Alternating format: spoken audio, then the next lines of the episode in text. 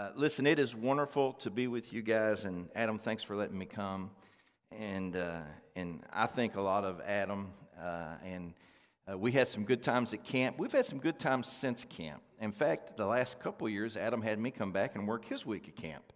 And so I see some familiar faces because some of your congregation have uh, worked at Adams Week at Camp, and let me go ahead and commend you for that. Camp ministry is a pretty incredible thing. Adam, would you say it influenced you, camp ministry? It influenced me. I'm here today because of some people who were there when I was a camper at my little camp down in southeastern Kentucky uh, a long time ago. And so, so thankful to be with you. Good to see the faces, the familiar faces from camp. But I have to admit, this is my first time in Glendale, Kentucky. My first time here at the church. And I mean, I've been by the exit gobs of times, right? But I never have gotten off the exit until today. And what a beautiful community and what a beautiful church facility you have here. Uh, I was telling Adam before the services, I really, I really love the building itself. Now, we know church is not a building, it's the people, right? And uh, it's really people who make things beautiful in the eyes of the Lord. But it's just so good to be here with your fellowship. I have heard about your church for many years and it's been positive things. And so I want to say thank you for the kingdom work that you have done and are doing and uh, will continue to do.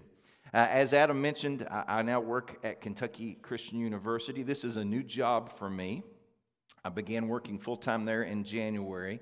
I'm the director of alumni and church relations, and so every weekend I visit churches. In fact, I was at a church in Columbus, Ohio last Sunday.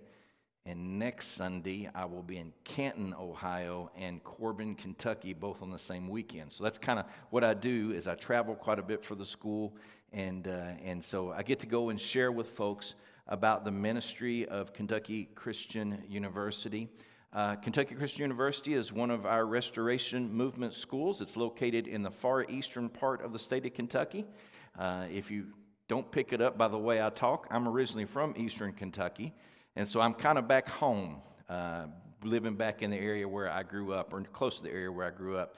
But I ministered for several years just outside of Louisville at Spencer Christian Church, and people would often ask me, What's the difference between here and back home? And I would say, Well, here everything moves like this, back home, everything moves like this and I kind of like this better than I did this. So, so anyways, so it's just great to be with you. Uh, I want to share with you today a little bit about the school because that's a part of what I do, but I also want to share with you a message of encouragement. So, if you have your Bibles with you, in a few moments, we're going to look at a passage of Scripture together from 1 Corinthians chapter 16. If you want to have your Bible uh, ready for that, uh, we have a we have a saying around Kentucky Christian University. Um, we have a saying around there. It's, it, it, it's simply this: it's, it's for the good of the cause. If you've ever received a letter from the school, maybe you, you saw that salutation somewhere, or if you went to school there, you would have heard that statement for the good of the cause. And, uh, and I'll be honest, I was a student there and, and I didn't truly understand what that statement meant. I kind of had an idea for the good of the cause, or what's the cause? The cause is Christ, right? Uh, the, call, the cause is, is, is the Great Commission. That's what we're called to do. But I didn't really fully understand it until I did a little research. And what I discovered when I began researching that statement, uh, what I discovered is that it was first stated in, uh, in the year 1918. On September the 7th, in the year 1918, a fellow by the name of J.W. Lusby. J.W. Lusby was a lawyer who moved from central Kentucky to eastern Kentucky. He stopped in Grayson because that's kind of where the train tracks stopped for the most part uh, at that time. And he stopped in Grayson and he began a law career. But after living in Grayson for a short time, he recognized there was a greater need in that community and in other communities there in eastern Kentucky, and that greater need was for education. And so he immediately began working to try to develop uh, schools there in that community. One of the schools that he put a focus on was what used to be called a normal school. This is a phrase or state, uh, that we don't use anymore. Years and years ago, normal schools were schools where individuals who wanted to teach in public schools would go to get training so that they could pass the state certificate. Usually, actually, I think back in that day, it might have been a county certificate so that they could teach in that county. Uh, it wasn't like going to a college now to get a teaching degree. It was going to get training so you could pass that certificate. And he began a normal school there in the community and began working uh, to build a high school, which there wasn't one in Grayson uh, at that time. And along the way, because he arrived in the early, uh, early 1900s, along the way, he had a calling on his heart to build a school that would train preachers and teachers. And so on September the 7th, 1918, he submits this want ad to the Christian Standard magazine. Many of you are familiar with that. That's Christian Standard's been around for a really long time. He, he, and here's what he said Wanted, married man with sufficient income to live on, to take interest in, and to help build school purely for the good of the cause. Now, if you're reading between the lines, what he's really saying is, is I'm asking for somebody to come help me to start this school, and we can't pay you anything. That's what it means, purely for the good of the cause. They ran that article in September of 1918, and surprisingly, um, a preacher out in Iowa by the name of J.O. Snodgrass and his wife read that and accepted the call. And they moved from Iowa to eastern Kentucky and along with J.W. Lusby, they began what was originally called Christian Normal Institute, a school for training preachers and teachers. Uh, and, uh, and through the years, the school name has changed a couple of times. Uh, at the end of World War II, in, uh, in 1944, they changed the name from Christian Normal Institute because by this time the normal schools were kind of phasing out. They changed it to a more appropriate name, Kentucky Christian College. In fact, that's what the school was called when I, when I landed there in the mid 1980s, Kentucky Christian College. It's interesting on a day like today, Memorial Day, uh, or Memorial Day weekend, uh, it's interesting to note that uh, the, the, the, campus population uh, exploded at the close of World War II.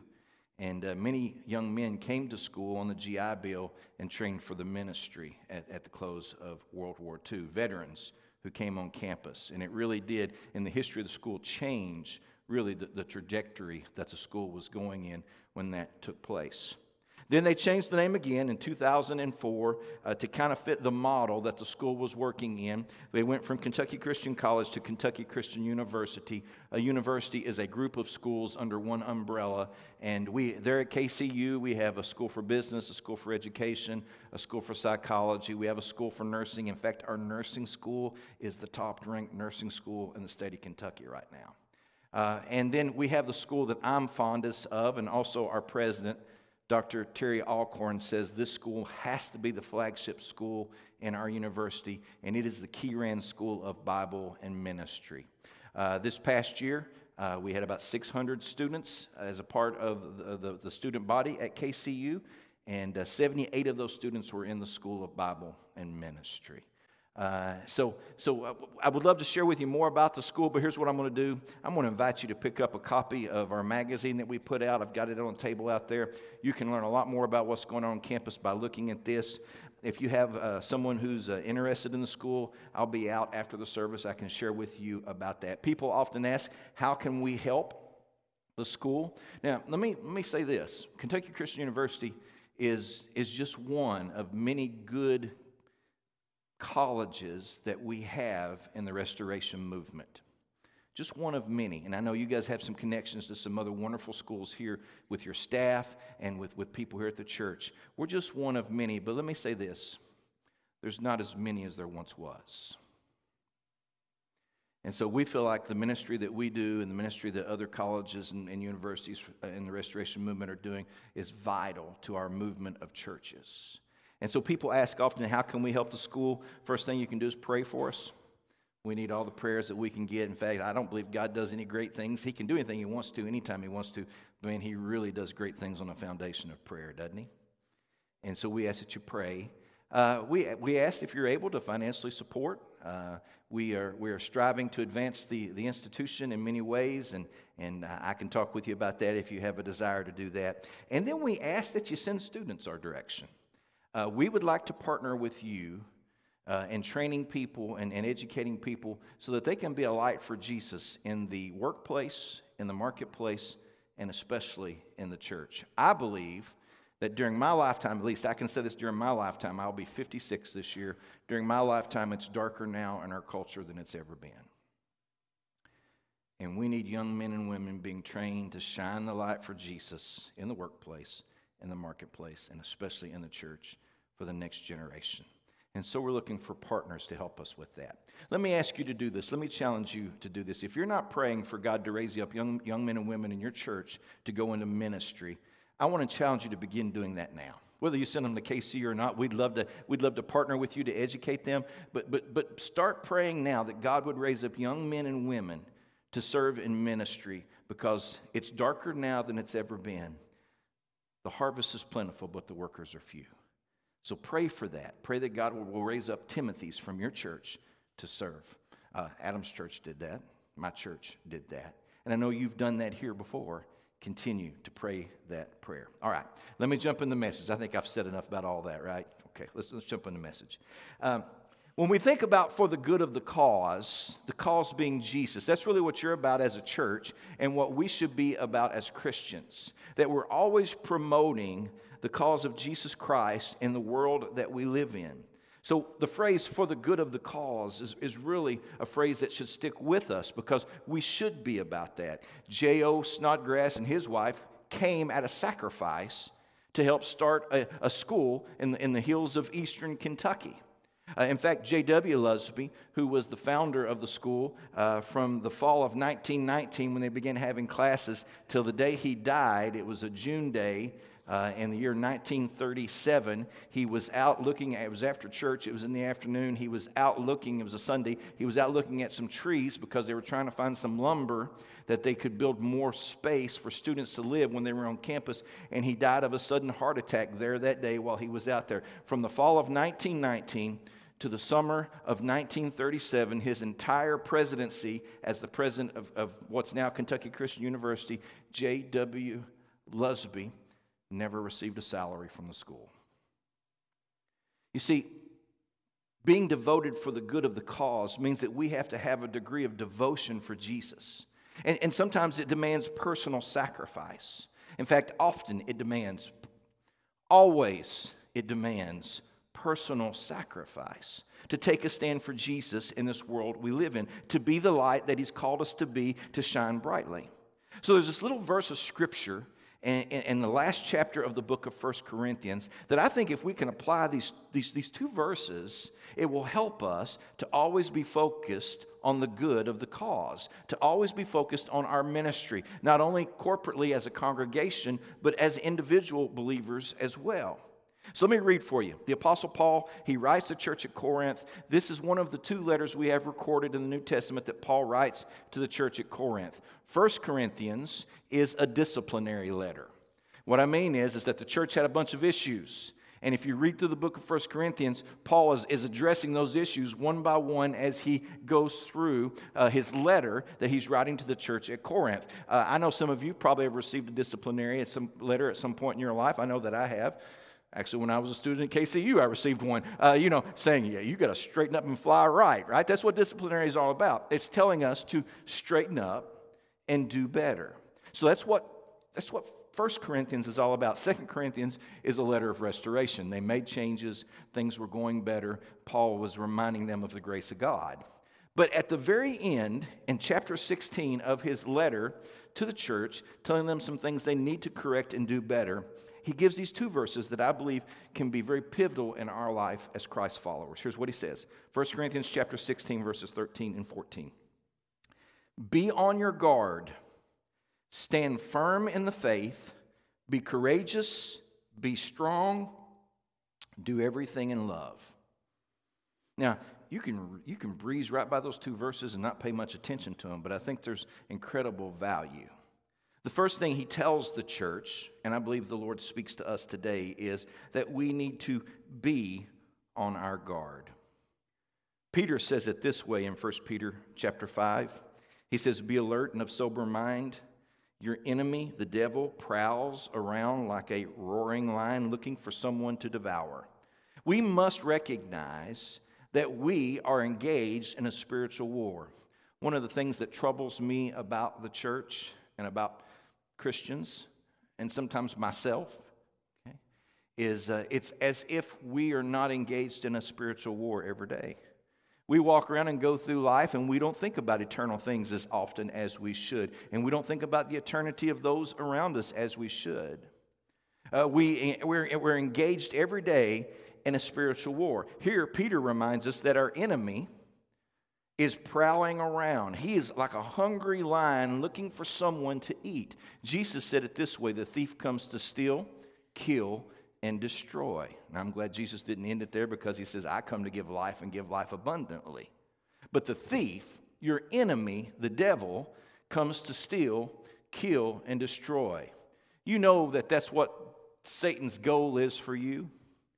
He wants you dead in the ground, covered up and buried without a right relationship with Jesus in your heart. And he not only wants that for you, but he wants that for your children and your grandchildren and your neighbors and your coworkers and everyone. You see, because the devil hates you, he hates you because he hates God.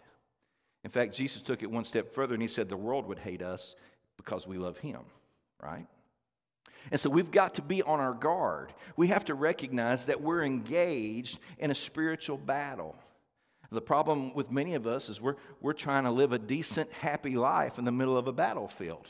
And, and whether you admit it or not, you're engaged in a battle. Whether you recognize it or not, Satan is working every day to steal, kill, and destroy.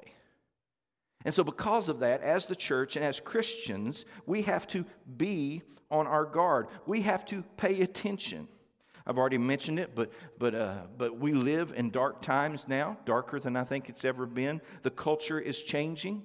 In fact, the culture has changed so dramatically. I started preaching in 1988, and since I began preaching, the culture has changed so dramatically, even in the church. In fact, uh, years ago, three or four decades ago, uh, the church was considered, uh, was seen with a degree of respect in the community, even by those who didn't go to church ministry, people who were in ministry, the clergy or whatever you want to call them, they were seen with a degree of respect, even by those who didn't attend church. But that's not the case anymore. One preacher said it this way Church, we're not the home team anymore. Meaning that, that we're not seen in the same light in the culture that we live in. If you watch the television, or you go to the movies, or you listen to the radio, or, you, or you're engaged with, with, with, with what's in social media and what's out there on the World Wide Web, you'll hear things like the church is outdated. Why are we outdated? Because we believe in the Word of God. We believe that the Bible is well without error. And to think that way makes us old fashioned and dangerous. Well, the Word of God is dangerous, it's dangerous to the enemy. So we have to recognize and understand that we are in a battle, we're engaged in a war. One of the things that we've seen at, at, at, Kentucky Christian University in this changing culture is now we have more students who come on campus now who don't know Jesus when they arrive. And so, one of our goals is to introduce them to Jesus when they come on campus. In fact, we had 14 baptisms on campus this past year. Give the Lord a hand for that. We're so thankful for that. We've got over 300 uh, of, of our students involved in small groups and discipleship groups growing in relationship with Jesus because we want to do what we can do to prepare them to shine the light for Jesus in this world. So, church, we have to be on our guard. We have to recognize the enemy. And, and let, me, let me say this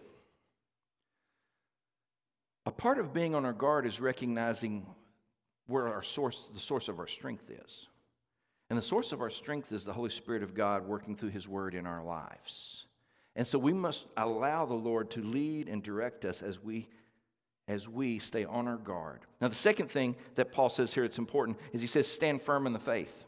Be on your guard, stand firm in the faith. Uh, in an earlier verse in chapter 15, Paul says, Therefore, brothers and sisters, stand firm, let nothing move you. Always give yourself fully to the work of the Lord because you know that your labor in the Lord is not in vain. We've got to stand firm in the faith. That means we stand firm on the Word of God. That means we, we stand firm in the fellowship of believers, that we stand firm in faith. We allow the Lord to use us, but we do not stray from Him. You remember the wise man, he built his house on the rock. And when the storm came, he stood the test of the storm because he had a firm foundation. Jesus was his chief cornerstone, right? The foolish men didn't do that. The foolish man built his house upon the sand. And, and, and the culture of our day is pretty sandy, right? And, and when the, the, the storm came, he, his house did not stand. He could not stand the test. So we have to stand firm in the faith. Uh, I love this verse of scripture we find in uh, Joshua, the first chapter. Joshua has just taken over from Moses. Moses has led Egypt led the Israel out of Egypt, led them into the, into, the, into the wilderness. They wandered for 40 years because of their disobedience. Moses has died. Joshua, now, uh, who was one of the spies uh, 40 years ago, who was ready to, to follow God into the promised land when the others wouldn't, uh, Joshua has now been named the leader. And here's what, here's what God says to him, uh, beginning in verse 5. Uh, God says this to Joshua. He says, he says, No one will be able to stand against you all the days of your life, as I was with Moses, so I will be with you. I will never leave you or forsake you. Be strong and courageous, because you will lead these people to inherit the land I have sworn their ancestors to give them. Verse 7 Be strong and very courageous. Be careful, listen, be careful to obey all the law my servant Moses gave you. Do not turn from it to the right or to the left, that you will be successful wherever you go. Keep this book of the law always on your lips. Meditate on it day and night so that you will be careful to do everything written in it, and then you will be prosperous and successful. And then he says, verse 8, it says, or I'm sorry, verse 9 says, Have I not commanded you? Be strong and courageous. Do not be afraid. Do not be discouraged, for the Lord your God will be with you wherever you go. So, the, the, instructions that God gives Joshua as he's about to lead Israel into the promised land that they've been waiting for for 40 years, his instructions is this you've got to be strong and courageous. If we're engaged in a battle, we must be strong and courageous, right? So he says, You've got to be strong and courageous. But he makes this interesting point when he says, He said, My word, Meditate on it day and night. Don't day and night. Don't depart from my word to the right or to the left. Be faithful to my word. And a part of us standing firm in the faith is simply meaning that we are faithful to the word of God. Listen, God, God's word is still trustworthy today. And I hope that you will build your life on the truth of his word and that you'll put your trust in him. We live in a day and an age where, where the American church is shrinking, the global church is shrinking, and we must recognize the call to battle. We have to be on our guard, and we must stand firm in the faith, not departing from it to the right or to the left. The third thing that Paul tells the church at Corinth is he says, he tells them to be courageous and to be strong. Be courageous and be strong. We're honoring this weekend veterans who, who paid the ultimate price for us. Men and women who went to war on our behalf to protect this great land that we live in, that we've been blessed by God in. And I don't believe any of those soldiers who went uh, into battle went into battle half heartedly. Sometimes as Christian soldiers were half hearted, right? But I don't believe any of those soldiers went into battle half heartedly.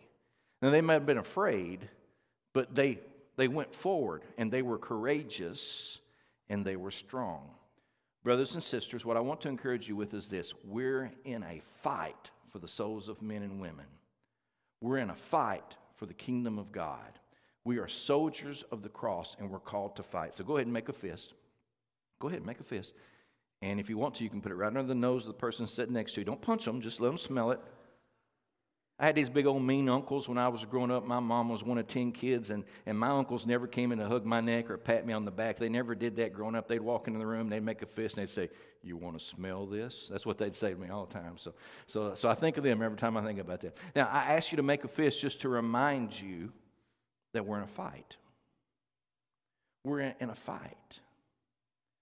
In fact, uh, Paul tells Timothy in 1 Timothy chapter 6 verse 12 Timothy was the young man Paul was mentoring for ministry. He says, "Fight the good fight of faith. Take hold of the eternal life to which you were called when you made your good confession in the presence of many witnesses." The New Testament tells us that we're engaged in a spiritual battle every day. So we must be courageous and we must be strong. Many of us we allow fear to keep us from being the ambassadors for Jesus he's calling us to be. And what I want to encourage you is don't be like Israel that wandered in the wilderness for 40 years because they were afraid to go where God was sending them. Be like Joshua. Be like Caleb was, the two spies who were said, We can do this. Why? Because the power behind us is greater than the task in front of us. And so we must recognize that we're engaged in a battle. Now, how many of you like musicals? Go ahead. I'm gonna, I hate musicals. I don't like them at all. Uh, my family, sometimes just to aggravate me, they'll put a musical on TV and ask me to come watch it with them. Because, I mean, why? If you could just say something, why would you sing it, right? That's what I'm thinking. Just, just say it. Don't sing it, just say it. But there is one musical that I remember seeing several years ago. I saw the play, uh, the musical Shenandoah. Y'all seen that one? I think Jimmy Stewart was in a movie. I don't know if the movie was a musical. I guess maybe it was. Wasn't it? All right, good. I can probably watch that then. Uh, uh, but, but in the musical, there's one song that I do like in the musical. And it, it, the storyline's about a bunch of guys during the, at the beginning of the Civil War. They were brothers and they lived in the Shenandoah Valley in Virginia. And, uh, and there was one, one song in the middle of the musical. It's called Next to Lovin', I Like Fighting Neck Best. Now, that's the title of the song. Next to loving, I like fighting best. One of, the, one, of the, one of the lines in the song goes like this Next to getting me a kiss, I like making me a fist. Next to loving, I like fighting best. And that, that's always stood with me. Maybe, maybe, that, maybe that resounded with me as a young man because I thought I was all about that, you know, getting kisses and making fists. I don't know. But, but, but, but there's, there's something true about that song. We need to recognize that we're called to engage in a fight. Which leads me to the last point that, uh, that, that Paul points out here. The fourth thing he says he says, Be on your guard, stand firm in the faith, be courageous, and be strong. And then he says this do everything in love. This, do everything in love. This is how we fight. We don't fight because we punch somebody in the nose. We fight the way Jesus fought for men and women when he walked the planet. We do everything in love.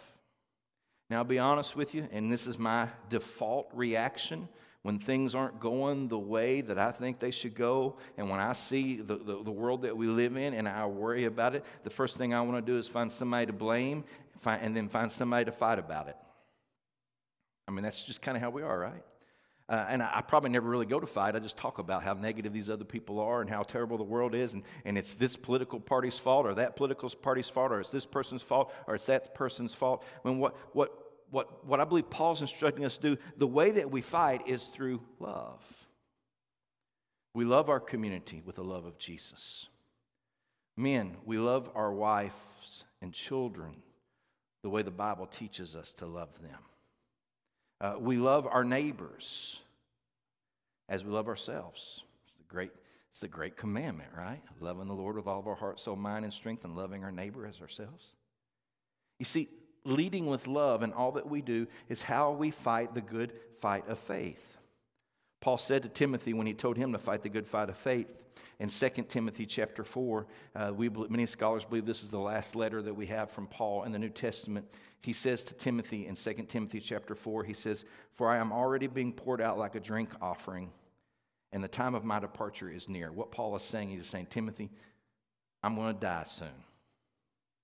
I know this. And he says this I have fought the good fight, I have finished the race, I have kept the faith. And now now there is in store for me a crown of righteousness which the lord the righteous judge will award on the day uh, on that day and not only to me but also to all who have longed for his appearing. The apostle paul could say i fought the good fight. I finished the race. I kept the faith and now there's an award there's a reward waiting for me but not only for me but for everybody who has longed for the appearing of jesus friends we fight the good fight when we do everything in love and we lead with the love of Jesus. Paul writes another chapter. Actually, this is a pretty famous chapter in the book of 1 Corinthians. Uh, we call it chapter 13, and we call it the love chapter. Let me read some of it. I was at a wedding yesterday, and this was read at the wedding yesterday, and it's read at most weddings. A part of chapter 13 describes this agape love, this unconditional love that God has. Here's what it says Love is patient, love is kind. It does not envy, it does not boast, it is not proud. It does not dishonor others, it is not self seeking, it is not easily angered, it keeps no record of wrongs. I always read that verse twice. Love keeps no record of wrongs. Love does not delight in evil, but rejoices with the truth. It always protects, always trusts, always hopes, always perseveres. Love never fails. That's a beautiful verse, isn't it? Very appropriate for weddings. But this is a life verse. I once heard a preacher do an exercise with this verse that I want to do with you today. He says, if you want to check about how well you're doing everything in love, you can take this verse and you can replace the word love. And I don't know if you've ever done this, Adam, or not. You can replace the word love and you can place your name in this chapter, in these verses, where the word love is. And it'll help give you an idea of how well you're doing when it comes to loving like Jesus loved. So, for the sake of the drill, I'll put my name in it and read through it again, okay? But as I say my name, why don't you just think about your name? And let's do a little self evaluation. See how well we're doing at doing everything in love. Here's the way it reads Doug is patient, Doug is kind. He does not envy and he does not boast. He is not proud. He does not dishonor others. He is not self seeking. He is not easily angered, and he keeps no record of wrongs. Doug does not delight in evil, but rejoices with truth. He always protects, he always trusts, he always hopes, he always perseveres. Love never fails. Friends, how are you doing when it comes to doing everything in love? I'm not perfect in this list. In fact, every time I do this exercise, I'm convicted. Because I know I'm, I'm, not measuring up, but I recognize this is the mark. This is the goal that I need to strive for in my life so that I can do everything in love. And when I'm doing everything in love, that I'm fighting the good fight of faith. I'm standing firm on the truth of Jesus Christ. I am on my guard I hope that I am a light shining in a dark place. You know, light is irresistible. You, you go to a dark place, you, t- you, just, you, just, you just turn one little light on, maybe just light one match, and everybody in that dark room immediately looks to the light. Light is irresistible because Jesus is irresistible for those who can see him. So we have to shine our light for Him. Amen. So let me encourage you be focused on the good of the cause. Recognize that God has called us out of our comfort zone to be sacrificial in the way we live. Be on your guard. Stand firm in the faith. Be courageous. Be strong. And do everything in love. Amen? I'm going to share one last little story with you, and I'm going to hush. That's what you love to hear the preacher say, right? I'm going to hush. Um, when I was a freshman at Kentucky Christian College, back in the days, what the name was, um, I had the opportunity to buy a Bible at our bookstore on campus. We called them the $1 Bible because they sold these Bibles for $1. Uh, and uh, the reason they sold them for $1 was the, uh, the publishing company forgot to put maps in the back.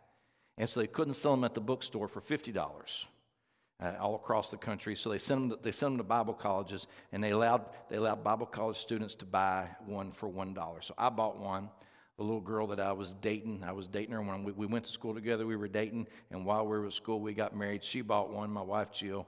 And, uh, and I'll be honest with you, I loved my $1 Bible. I took it to class. I took it to church. I wrote notes in the margin. I had sermon outlines from sermons I'd heard preached when I was sitting in services. I used it. I used I, I took it to church camp with me. I took it everywhere. In fact, I took it to church camp so often it started smelling like church camp. I took this Bible everywhere. I loved my Bible. Well, after Jill and I got married and started housekeeping together, uh, her Bible was on the shelf because she had another one she was using. And she has two younger sisters. They were preteens at this time, and they didn't have a Bible. And she said, Well, I'm going to give my $1 Bible to my sisters. And I said, That's a great idea. And so we did. Uh, but I started seeing how mine was wearing out. And, uh, and, and, my wife came up with the idea about getting her girls, her sisters, uh, for Christmas one year, a nicer Bible with their name on it. And I said, I think that's a great idea with one exception. When we give them the nicer Bibles, I want the $1 Bible you gave them back because I wanted a backup for the one that I was using. I wanted another one, right? I wanted, I wanted to carry two guns in my holster, right? I wanted to have both of them. And, uh, and so, so uh, we agreed. The girls were happy to do that. We gave them that year at Christmas their Bible with their names on it, and they gave me their one, my, my wife's $1 Bible back. And, and one day, sometime after that, I was flipping through it, and I flipped over to the back cover and I noticed in the back cover they had written their names across. You know, people do that when they get a book, they'll write their names. They had written their names in the back. Uh, and, and what they'd written across was, and you got to understand, they were like 11 and 12, something like that. Uh, they'd written their names across the back, and, and what they'd written was, uh, was uh, owners, Cindy and Eva. that's cute. And then I looked at it and I realized they had misspelled the word owners. Instead of spelling the word O W N E R S, they spelled it O W E R S. You see, when it comes to Jesus, we don't own anything, but we owe everything. Amen? Fight the good fight of faith.